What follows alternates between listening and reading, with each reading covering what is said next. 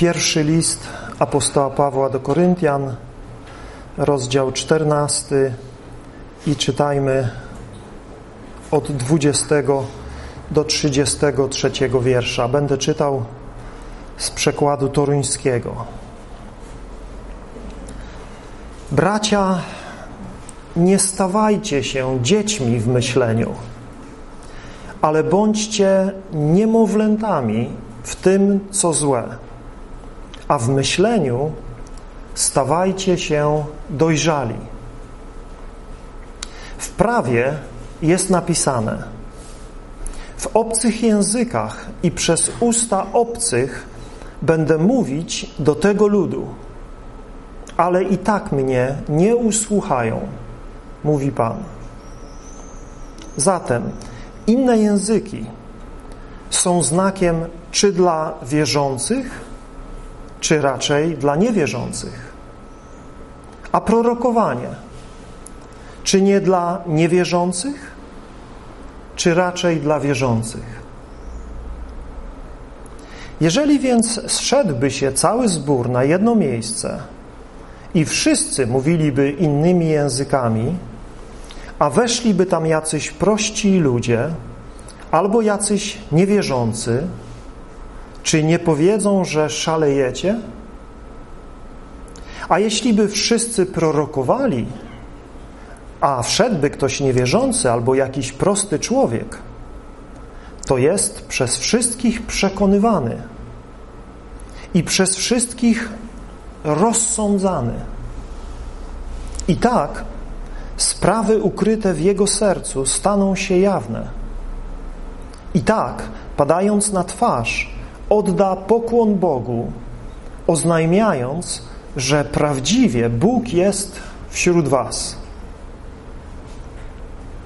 Cóż więc, bracia, gdy schodzicie się, każdy z was ma psalm, ma naukę, ma objawienie, ma inne języki, ma tłumaczenie.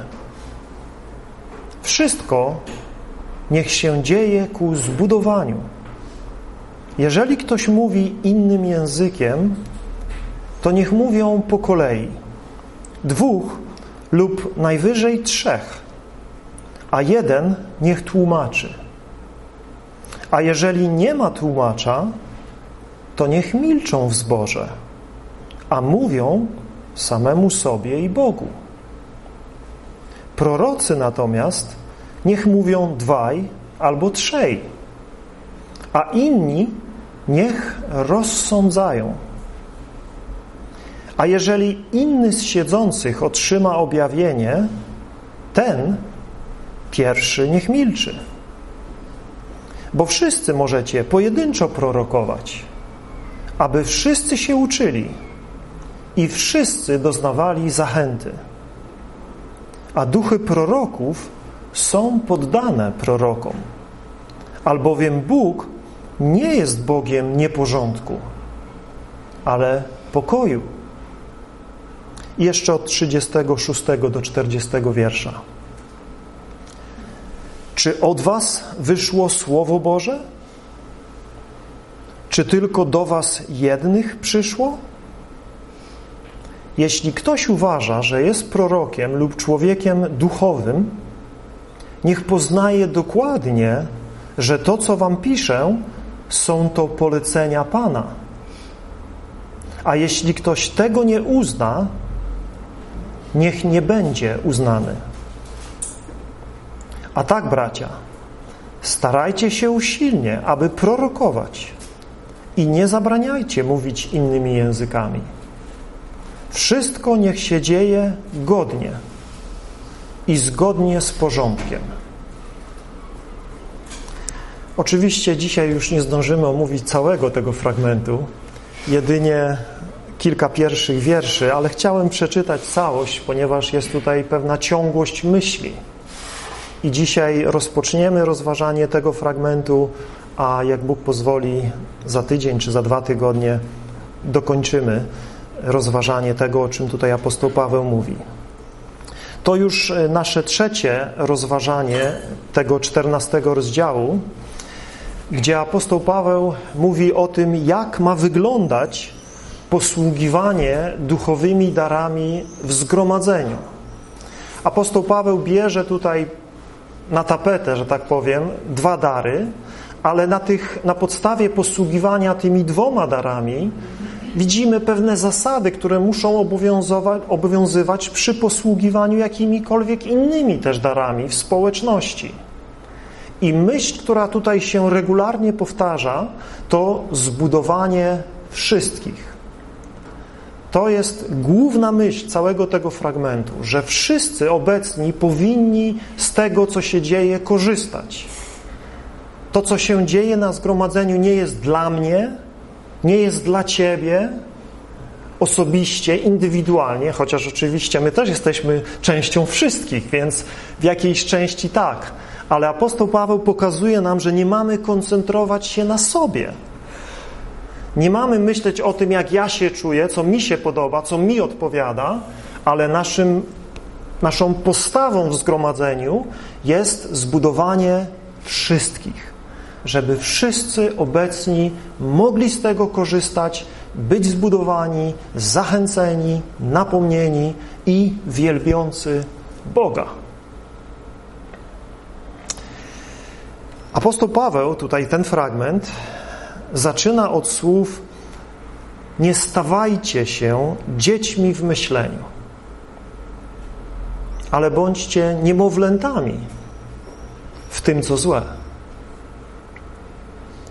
Jak to się ma do słów Pana Jezusa, który mówi, że musimy stać się jak dzieci, by wejść do Królestwa Bożego? Czyżby apostoł Paweł nie wiedział o tym, że musi stać się jak dziecko, żeby wejść do Królestwa Bożego? Że pisze tutaj do Koryntian, nie stawajcie się dziećmi. Oczywiście ważne jest, żeby to, co apostoł Paweł mówi, wziąć w kontekście, w jakim to się pojawia i to, co Pan Jezus powiedział, wziąć w kontekście, w jakim Jezus to mówi. Wielu powołuje się na słowa Pana Jezusa, żeby stać się jak dziećmi, stać się jak dzieci, usprawiedliwiając swoje proste, dziecięce podejście do rozumienia treści Biblii. Mówią, że czytają Biblię i w prostocie przyjmują to, co jest napisane. Z jednej strony jest to właściwa postawa, dobra postawa. Z drugiej jednak strony wiemy, że takie prostolinijne, czy czasami wręcz prostackie podejście do tego, co jest napisane, prowadzi do błędów, prowadzi do problemów. Na przykład, weźmy tutaj z tego fragmentu wiersz, który pominąłem, dlatego że jest to odrębna kwestia, którą apostoł Paweł jakby na marginesie zawarł w odniesieniu do tego, o czym tutaj pisze. I w tych najstarszych manuskryptach te, te wiersze znajdują się dosłownie na marginesie. Są wpisane na marginesie tych manuskryptów, więc tłumacze niektórzy nie wiedzieli, gdzie je wstawić, więc wstawiali w różne miejsca i to nie jest ważne gdzie, ważne jest, że jakby jest tutaj treść, która się wiąże z tym, o czym Paweł mówi. Ale weźmy 34 wiersz i weźmy go literalnie, dosłownie, e, tak, no po prostu, takim prostym myśleniem, tak, chłopskim, czy jak to nazwać. E, wiersz 34 mówi, niech kobiety milczą w zborach. Co z tym zrobimy? Przyjmiemy tak, jak jest napisane, prosto, jednoznacznie i powiemy, siostry, cisza, Milczcie w zborze. Możemy tak przyjąć. Tak niektórzy przyjęli tak niektórzy praktykują. Siostry nie mają słowa do wypowiedzenia w zborze, więc nie usłyszelibyśmy, nie usłyszelibyśmy dzisiaj takiego świadectwa, jakie usłyszeliśmy i nie zostalibyśmy tak zachęceni i zbudowani, jak zostaliśmy, gdybyśmy w ten sposób literalnie się tego trzymali. A więc widzimy, że są pewne wypowiedzi, które wymagają głębszego przeanalizowania wymagają porównania innych fragmentów, które pomagają nam zrozumieć, o czym mowa jest w danym fragmencie. I to nie jest takie proste zawsze. I z takim dziecięcym podejściem, że tak jest napisane, tak robimy, tak się trzymamy. W tego typu miejscach możemy chybić celu. Możemy coś utracić. możemy nie być posłuszni zamiarowi Bożemu, bo w innym miejscu, w tym samym choćby liście, czytamy o siostrach, które modlą się i prorokują z nakrytą głową w trakcie zgromadzenia. Więc jak mamy pogodzić te dwie rzeczy? Że mają milczeć, a jednocześnie mogą się modlić i prorokować. Ciężko to pogodzić, więc albo prostolinijnie będziemy trzymali się jednego fragmentu i, i negowali, czy y, udawali, że nie ma drugiego, albo będziemy trzymali się tego drugiego i udawali, że nie ma tego pierwszego. Albo będziemy dochodzili do jakichś dziwnych interpretacji. Więc y, są rzeczy w piśmie, które wymagają naszej dogłębnej analizy. I dlatego Paweł mówi: Nie bądźcie dziećmi w myśleniu. Nie stawajcie się dziećmi w myśleniu. Nie podchodźcie do, myśl, do, do, do, tej, do tych rzeczy, o których trzeba myśleć. Jak dzieci. W myśleniu mówi: stawajcie się dojrzali, dorośli, trzeźwi.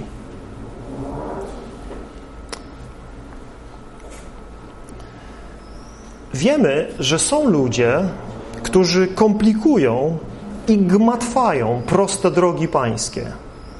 Doszukując się w prostych wypowiedziach pisma ukrytych treści i wczytują jakieś swoje myśli i swoje idee w pismo i nadają im dziwaczne znaczenie. Mają jakieś swoje duchowe objawienia, tak zwane słowo rema, to jest dzisiaj popularne, ludzie coś czytają i mają jakieś nagle swoje rewelacyjne objawienie. Co to znaczy? Chociaż nikt się tam tego nie doczytał do tej pory. Nikt tam, czytając ten tekst, no, logicznie myśląc, tego nie zobaczy, ale oni to zobaczyli. Mają słowo rema, mają żywe objawienie, poznanie czegoś, czego nikt do tej pory nie miał. Jestem bardzo, bardzo sceptyczny do takiego podejścia do słowa. Niestety y, dzisiaj żyjemy w takim świecie, w którym wielu chrześcijan tak czyta pismo. Nie czyta go w kontekście, nie stara się logicznie myśleć, tylko co mu przyjdzie do głowy, jak się poczuje, jak to, jakie to na nim wrażenie, jak dziecko. To jest właśnie dziecięce, dziecięce myślenie, dziecięce podejście. Albo co gorsza, mają swoich jakichś guru chrześcijańskich i co oni nie powiedzą, tak oni ślepo to przyjmują, nie analizując tego, nie rozważając tego, nie próbując dochodzić do prawdy, modląc się i prosząc Boga, by przez swego ducha oświecał, objawiał, pokazywał prawdę. Apostoł Piotr w swoim drugim liście, w trzecim rozdziale i szesnastym wierszu odnosi się do pewnych trudnych spraw, o których pisze apostoł Paweł w swoich listach i mówi, że są w nich pewne rzeczy niezrozumiałe, to znaczy skomplikowane, które można źle zrozumieć, które, mówi, podobnie jak i inne pisma, ludzie niewykształceni i niezbyt umocnieni przekręcają ku własnej zgubie. A więc Piotr przestrzega nas przed pochopnym wczytywaniem w Pismo naszych myśli, naszych odczuć, naszych pragnień. Mówi, że przez brak wykształcenia, i tu nie mówi o jakimś wykształceniu, że trzeba na studia jakieś teologiczne i nie wiadomo co. Mówi o wykształceniu biblijnym. Mówi o ludziach, którzy mają świadomość i poznanie dobre Pisma Świętego, które pozwala im odróżniać to, co dobre, od tego, co jest złe którzy przez znajomość Pisma są w stanie dojść do właściwego sensu i właściwego przekazu. I wiemy, że nie wszyscy to mają i szczególnie na jakichś etapach naszego życia jesteśmy wdzięczni za starszych braci, którzy nas pouczają, od których możemy się uczyć, którzy dłużej chodzą z Panem, mają lepsze poznanie Pisma i mogą nam pomóc. To nie znaczy, że na nich polegamy i cokolwiek oni powiedzą przyjmujemy, ale ich wskazówki, ich wyjaśnienia mogą być pomocne. Więc Piotr przestrzega, mówiąc o tym, że pewni ludzie właśnie, podchodząc do tych trudniejszych kwestii, które znajdują się chociażby w pismach apostoła Pawła, przekręcają na własną zgubę. A więc to nas ostrzega przed tym, byśmy pochopnie i tak po dziecięcemu traktowali całe Pismo.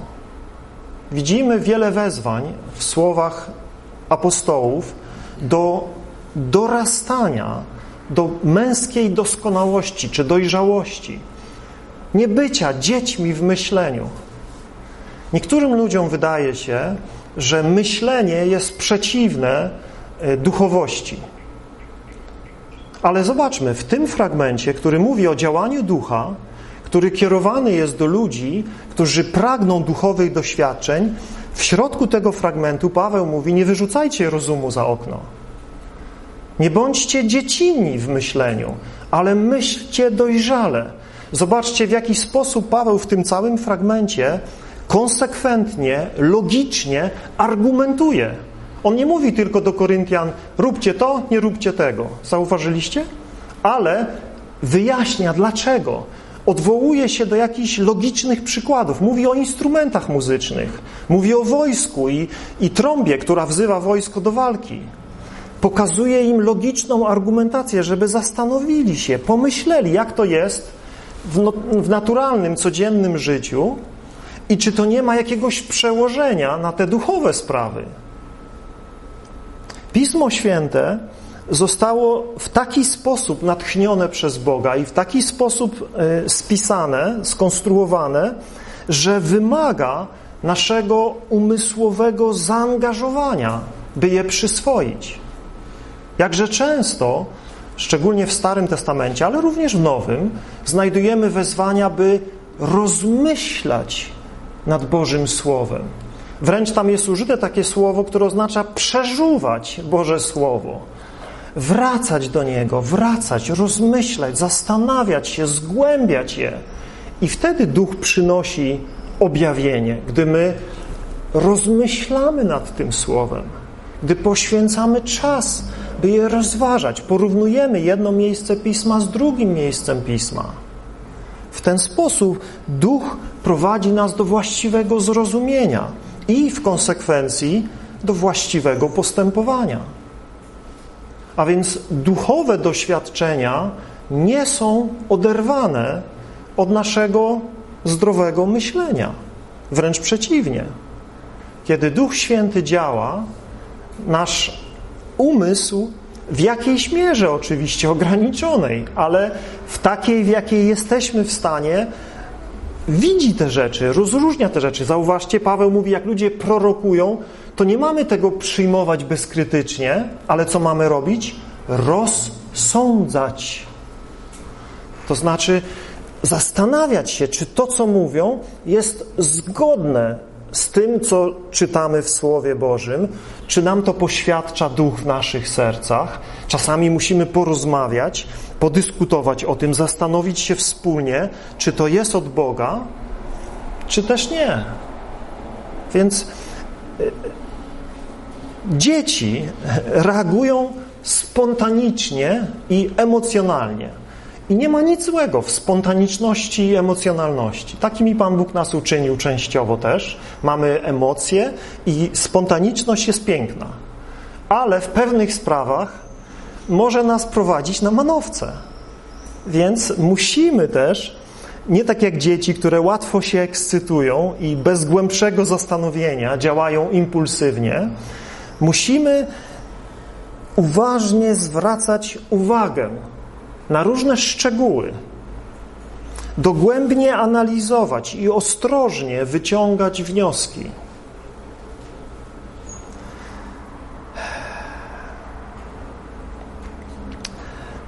Apostoł Paweł podaje kolejne argumenty na to, że w zborze, w zgromadzeniu proroctwo ma większą wartość niż mówienie językami bez tłumaczenia.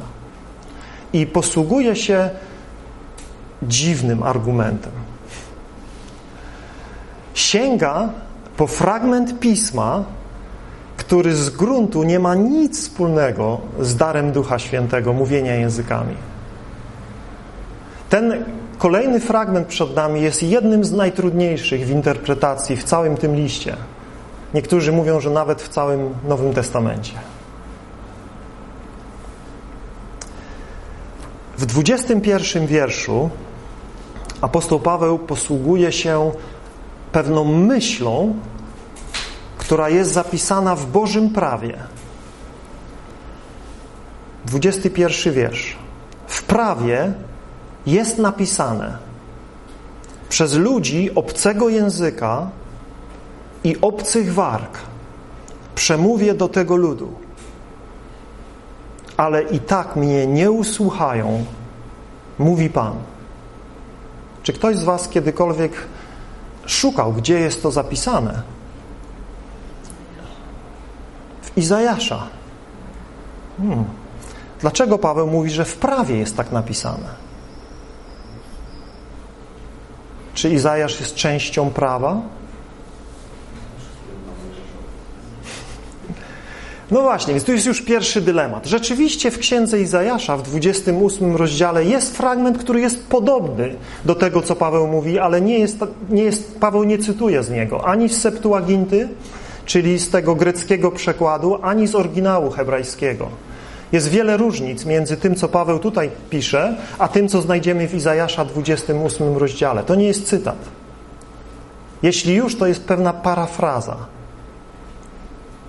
A jednak Paweł mówi, w prawie napisano. I raczej, oczywiście, czasami to słowo prawo może odnosić się do całego Starego Testamentu. Czasami tak jest używane, ale raczej nie przez Pawła. Paweł robi różnicę między prawem a prorokami, psalmami.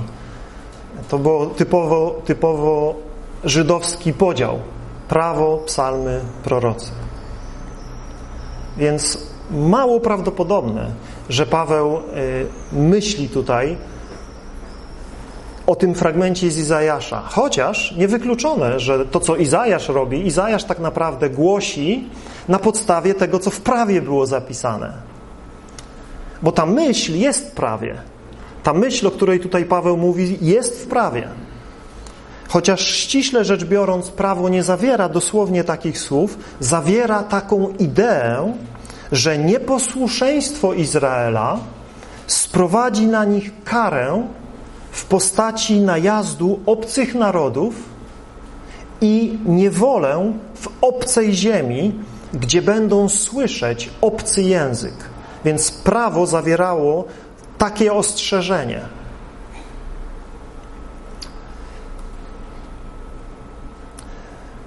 W księdze Izajasza w 28 rozdziale Izajasz ogłasza właśnie taki sąd dla narodu izraelskiego.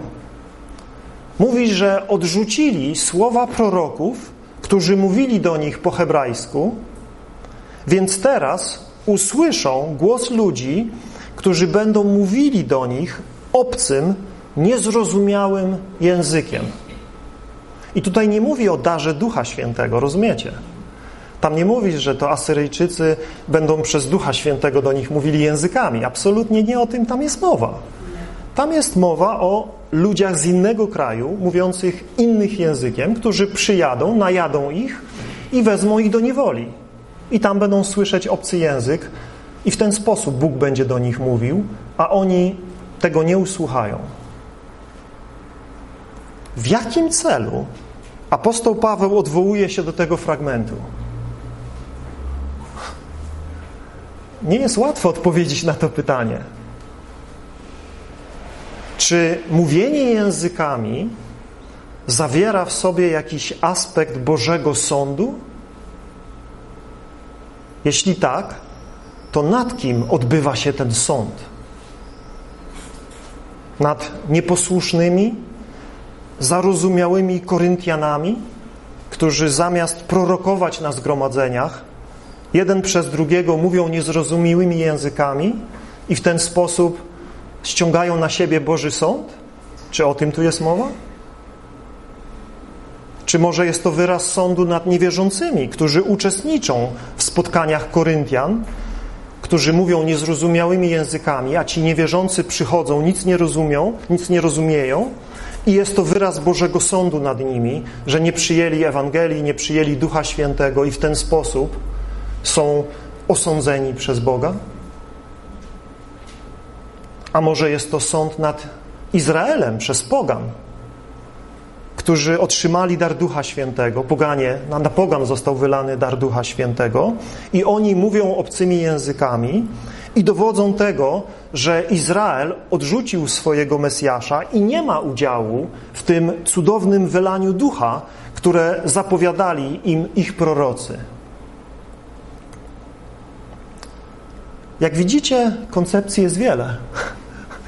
Czytając biblijne komentarze, znajdziecie takie i jeszcze inne ciekawe wyjaśnienia, dlaczego Paweł powołuje się na starotestamentowe zapisy o Bożym Sądzie w postaci obcojęzycznych najeźdźców. Co gorsza, kolejny wiersz jeszcze bardziej komplikuje sprawę.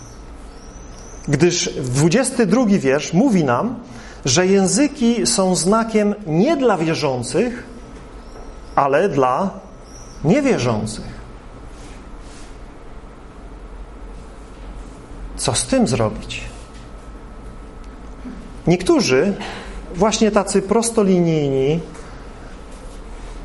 wierzący, nie analizujący kontekstu, wyciągają wniosek, że trzeba mówić głośno na nabożeństwach, na językach, bo to znak dla niewierzących. Tak tu jest wprost napisane, tak? Języki są znakiem dla niewierzących. Więc mówią, trzeba na nabożeństwie mówić głośno językami, żeby to było znakiem dla wszystkich niewierzących, którzy są obecni. Jednak cały ten rozdział temu zaprzecza. Wyrywając z kontekstu ten wiersz, można dowodzić, że głośne mówienie językami na zgromadzeniu ma głęboki sens i przekonuje niewierzących, że dzieje się coś cudownego, nadprzyrodzonego, że Duch Święty cudownie działa. Ale chociażby następny, 23 wiersz, stanowczo zaprzecza takiej logice i takiemu wnioskowaniu.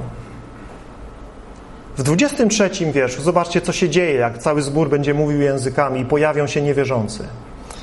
Jeśli więc zgromadza się cały zbór i wszyscy mówią językami, a wejdą niezaznajomieni albo niewierzący, to czy nie powiedzą, że zwariowaliście? Że szalejecie? Że wariujecie? Różnie tłumaczą to. Ale tam jest mocne słowo użyte. A więc jak pogodzić sens 22 wiersza z następującymi pouczeniami, które wydają się mu zaprzeczać? Jak widzimy, brak dogłębnej, uważnej analizy może prowadzić do bardzo dziwnych wniosków i w konsekwencji do błędnych praktyk, jakże powszechnych w wielu, wielu kościołach. Kochanych braci i sióstr, którzy mają dobre intencje, którzy chcą być posłuszni literalnemu rozumieniu Pisma, ale niestety wyrywają z kontekstu te wiersze, które im bardziej pasują, czy też które usprawiedliwiają ich praktyki, a nie analizy tych wierszy w kontekście całego rozdziału. Dobrą zasadą interpretacji i rozumienia Biblii jest zawsze wyjaśnianie tego, co jest trudne do zrozumienia, w świetle tego, co jest łatwiejsze do zrozumienia. To jest bardzo prosta zasada, bracia, siostry.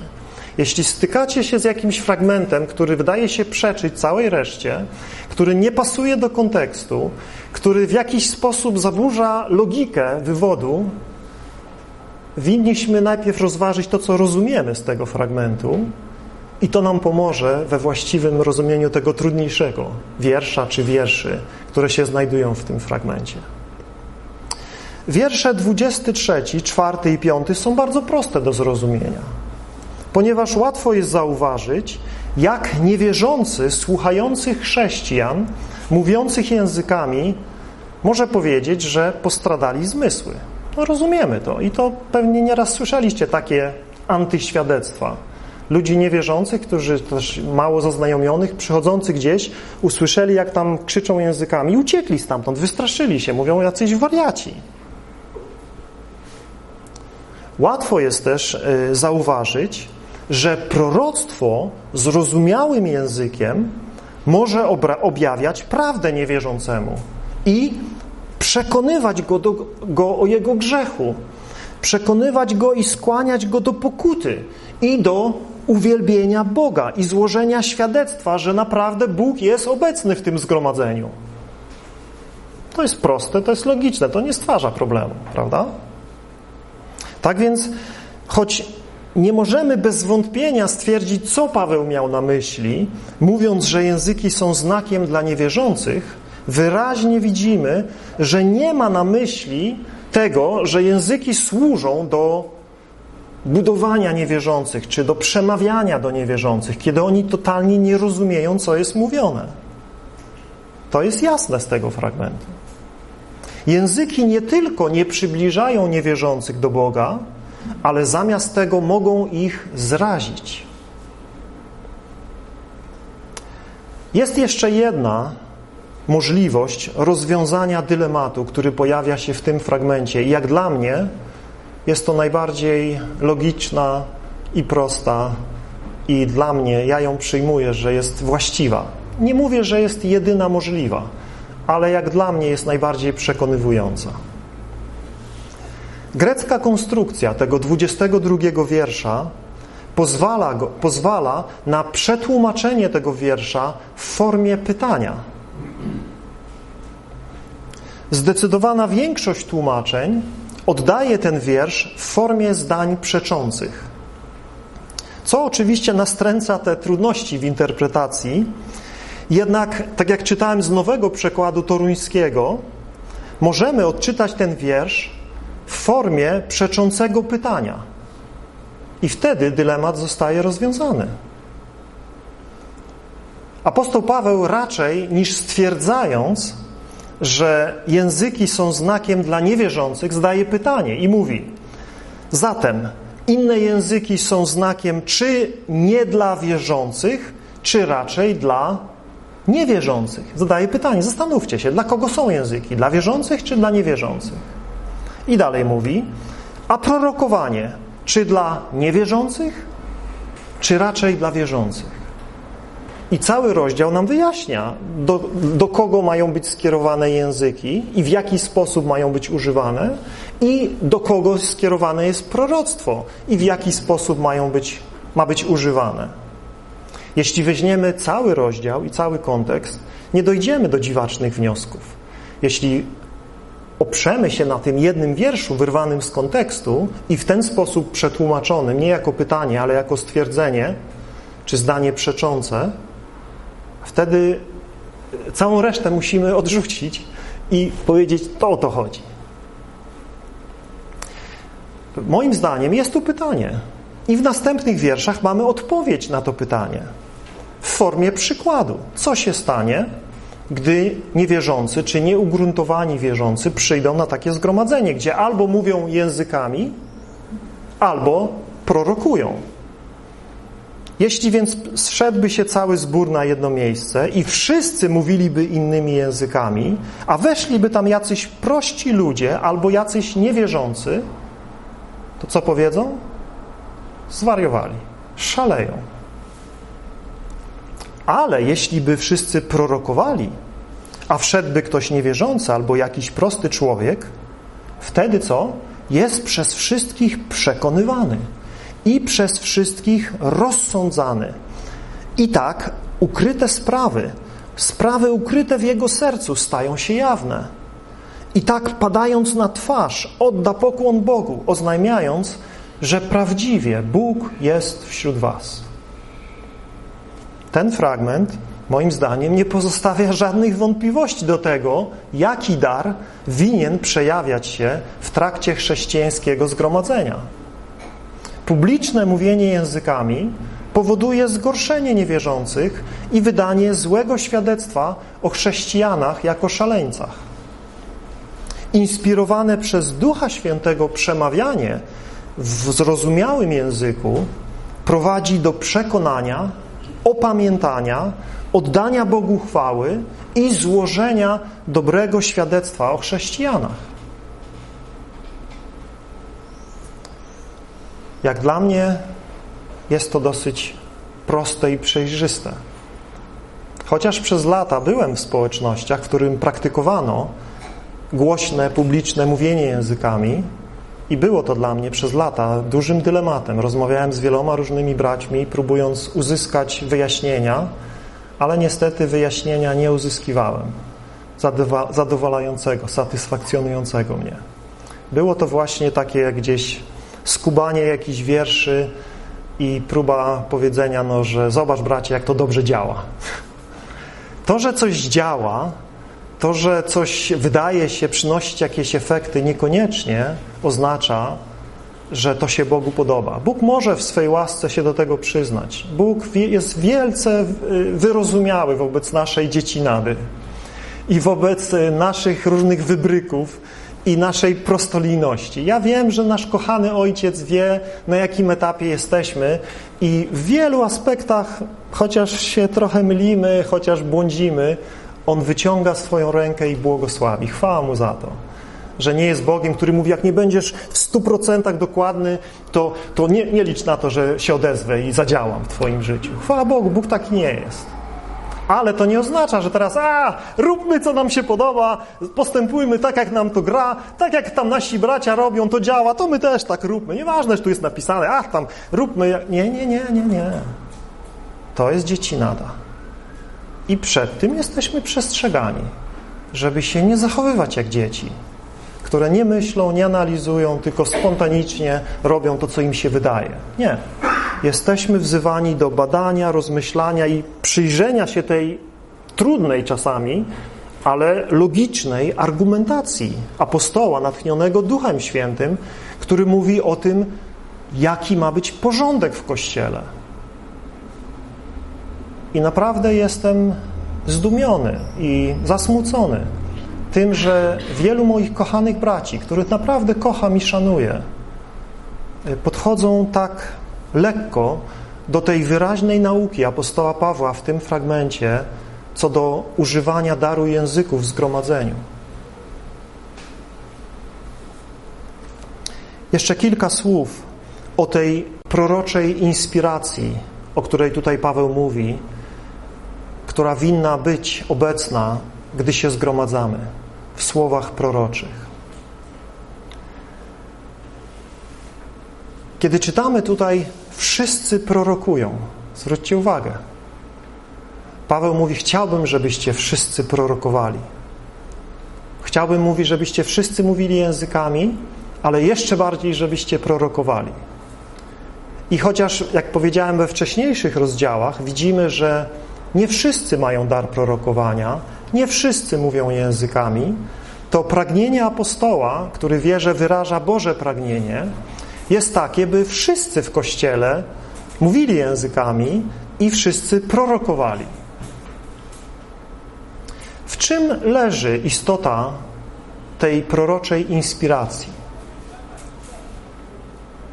Czy ma miejsce jedynie w takim spontanicznym otworzeniu ust w trakcie zgromadzenia i powiedzenia tak mówi Pan i przekazania poselstwa, czy to jest jedyna y, prorocza inspiracja, jaka jest obecna w Kościele, czy też możliwa jest inspiracja, którą przyjmujemy, gdy na przykład modlimy się do Boga, gdy czytamy Jego Słowo, gdy pracujemy w ogródku i Pan Bóg nam coś objawia, coś do nas mówi, coś nam pokazuje.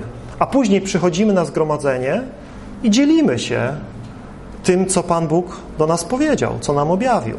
Czy też rozmawiamy z bratem, siostrą przed nabożeństwem, po nabożeństwie, rozmawiamy i dzielimy się i budujemy brata, siostrę tym, co Bóg nam objawił, co do nas powiedział. Czy ta inspiracja jest zawsze oczywista, dlatego że poprzedza ją zwrot tak mówi Pan? Czy często jest ukryta w naszych, wydawałoby się, zwyczajnych słowach, ale słuchamy brata, siostry i nasze wnętrze jest obnażone. Słuchamy brata, siostry i Bóg mówi do nas tak, że się wewnątrz wszystko trzęsie. Rozmawiamy z niewierzącym człowiekiem i on mówi, skąd ty to wiesz? Skąd ty to wszystko o mnie wiesz? Kto ci to powiedział? Czasami ludzie słuchają y, takiego przemówienia czy innego i mówią, bracie, to wszystko było o mnie. Skąd ty to wiedziałeś? Skąd wiedziałeś, że ja z takim pytaniem przyszedłem, że, że, że właśnie z tym się zmagałem? Ja nie wiedziałem. Ale Duch Święty wiedział. Ale Duch Święty natknął brata, siostrę i oni poszli i podzielili się czymś, co może sami nie odbierali jako coś cudownego. A jednak było to natchnienie Boże. Była w tym obecność Ducha. Więc jeśli szukamy Boga, jeśli trwamy w Jego Słowie, jeśli Duch Jego mieszka w nas, Duch Święty może używać nas w różny sposób. I nie ograniczajmy tego do jednej czy drugiej formy. I jak nie ma na nabożeństwie czy w jakimś zgromadzeniu kogoś, kto wstanie i mówi, tak mówi Pan, to już nie było prorokowania, to już nie było, Bóg nie działał, Duch Święty nie działał. Jakże często jesteśmy zawiedzeni tym, że nie ma tych spektakularnych, jakichś takich utartych sposobów Bożego cudownego działania. I nie doceniamy tych rzeczy, które Bóg czyni pośród nas w sposób, który może nam się wydaje zwykły, nie jakiś cudowny, nadprzyrodzony, ale jeśli jest to od Boga, to jest to tak samo cenne, tak samo godne dziękczynienia, uwielbienia Go. To nie zawsze musi towarzyszyć temu jakaś aura, jakieś niezwykłe wydarzenia, trzęsienia ziemi i tak. Czasami tak Bóg czyni. Chwała Bogu. Czasami czyni to w trzęsieniu ziemi, w burzy, w świetle i w niezwykłych przeżyciach, wizjach i doświadczeniach. Tak, wierzę w takiego Boga, który czyni takie rzeczy. Ale myślę, że na co dzień, częściej, dużo częściej, Bóg przemawia do nas w cichy, łagodny sposób. Bóg mówi do nas każdego dnia, w różnych naszych codziennych doświadczeniach, w tym codziennym naszym otwieraniu Jego Słowa i wpatrywaniu się w doskonałe prawo Boże, w modlitwie, w rozmowie z bratem, siostrą. Jeśli jesteśmy dziećmi Bożymi i Duch Boży mieszka w nas, możemy tego doświadczać. Nie musimy czekać na jakieś nie wiadomo jakie rzeczy, żeby podziękować Bogu, oddać Mu chwałę i doświadczyć Jego działania w naszym życiu. Pytanie jest, czy jesteśmy tymi naczyniami, które Bóg może tak używać? Czy jesteśmy ludźmi trwającymi w Jego Słowie, trwającymi w modlitwie?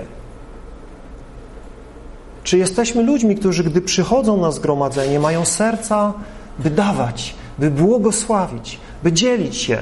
I to nie zawsze muszą być słowa, bracia, siostry. To często jest to, że zobaczysz brata, siostrę, widzisz, że jakoś tak widzisz ten ciężar na jego twarzy. Może czasami podejdź i porozmawiaj, ale czasami po prostu się módl. Albo wiesz o tym, że tu jest taki problem, tam jest taki problem, czy małżeński, czy zdrowotny, czy inny. Wołaj do Boga, módl się o Niego. Y, jeśli możesz, wesprzyj w jakiś praktyczny sposób. Ale miejmy tą postawę służenia, służenia. To jest myśl tego rozdziału. To jest wezwanie apostoła Pawła do Koryntian, którzy skoncentrowali się na sobie, którzy wywyższali siebie, którzy chcieli pokazywać innym, jacy to duchowi są. I robili zamieszanie i zamęt na nabożeństwie, zamiast być zbudowaniem dla innych. Paweł mówi, to jest dzieci nada.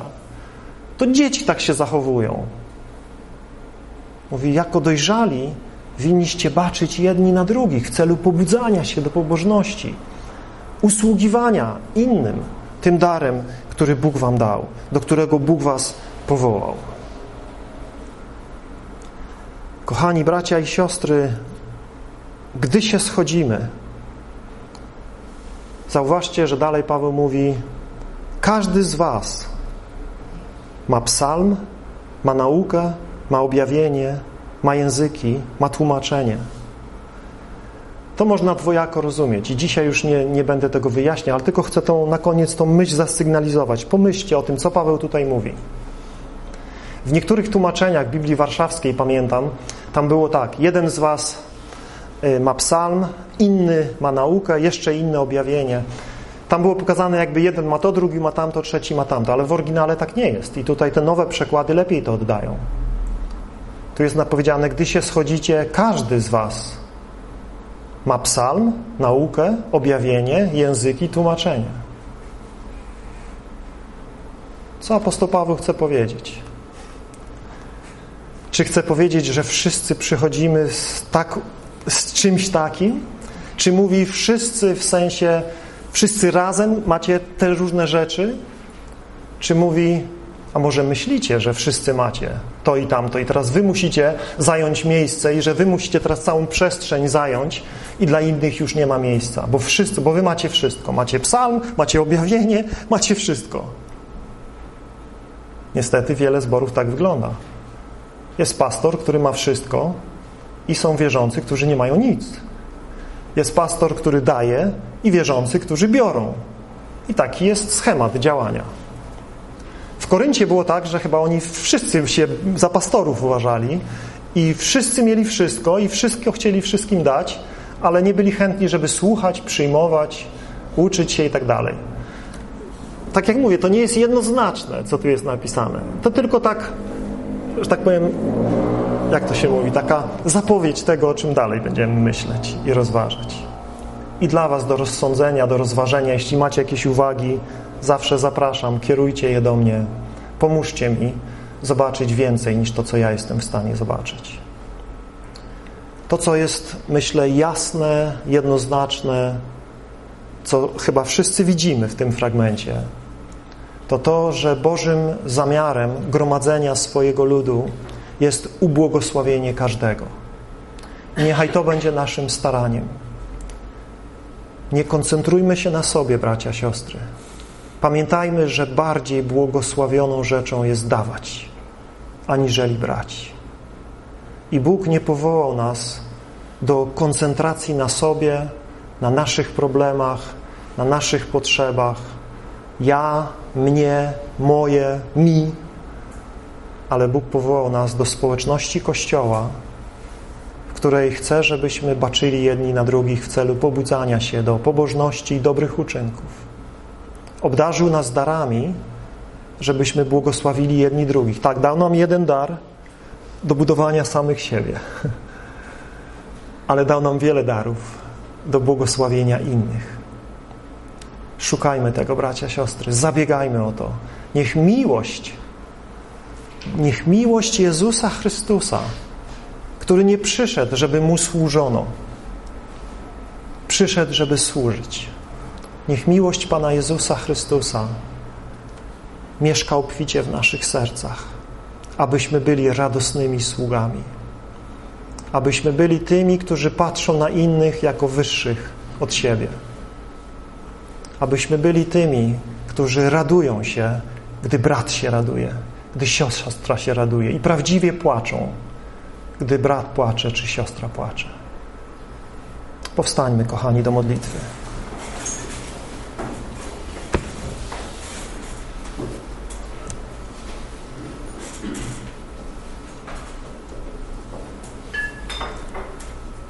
Dziękujemy Boże za Twoje słowo, które w wielu miejscach jest tak proste, tak jasne, tak oczywiste. W innych miejscach jest wielkim wyzwaniem i łatwo jest wdać się w spory, w kłótnie, łatwo jest przekonywać o naszej racji, naszym jedynym właściwym zrozumieniu, ale nie chcemy iść, Panie, tą drogą. Chcemy szukać właściwego zrozumienia w społeczności. Chcemy dzielić się tym, co rozumiemy, ale chcemy też słuchać i zastanawiać się i analizować i prosić Ciebie, byś wspólnie do nas mówił, byś nam, nam wszystkim dawał to jedno zrozumienie, abyśmy byli jednej myśli, jednego ducha, jednego serca, jednymi ustami chwalili Ciebie żeby nie było między nami podziałów i żebyśmy nie popadali w jakieś skrajności, nie odchodzili od prawdy Twego słowa, ale korygowali się wzajemnie. Jeśli, Panie, w jakichkolwiek sferach gdzieś zawodzimy, błądzimy, czegoś nam brakuje, prosimy, pokazuj nam, pouczaj nas. Daj nam pokorę do serca, byśmy byli gotowi zawrócić z naszej drogi, naprawić nasze drogi, wyprostować nasze ścieżki, aby Tobie się podobać. Nie chcemy być dziećmi w myśleniu, ale chcemy być dojrzali w myśleniu i prosimy, byś przemieniał nasze myślenie przez prawdę Twojego Słowa, przez działanie Twojego Ducha w nas. Aby Kościół, który budujemy, był Kościołem, w którym Ty jesteś wywyższony na pierwszym miejscu, w którym nasze oczy są w Ciebie wpatrzone, nasze serca w Tobie rozkochane, nasze życie poddane w służbie dla Ciebie, w którym jest miłość braterska, w którym jest pokora i szacunek wobec siebie wzajemny, w którym jest naprawdę zbudowanie dla każdego, również dla nowych osób, dla tych niewierzących i nieugruntowanych. Prosimy, kochany Panie, pomóż nam, prowadź nas, zachowaj nas od diabelskich zasadzek, zachowaj nas od naszej cielesności. Prosimy o Twą łaskę, by wzrastać w Tobie i służyć Tobie tak, jak Tobie to jest miłe prosimy przez Pana Jezusa Chrystusa, który jest Panem Kościoła, Panem naszego życia. Amen.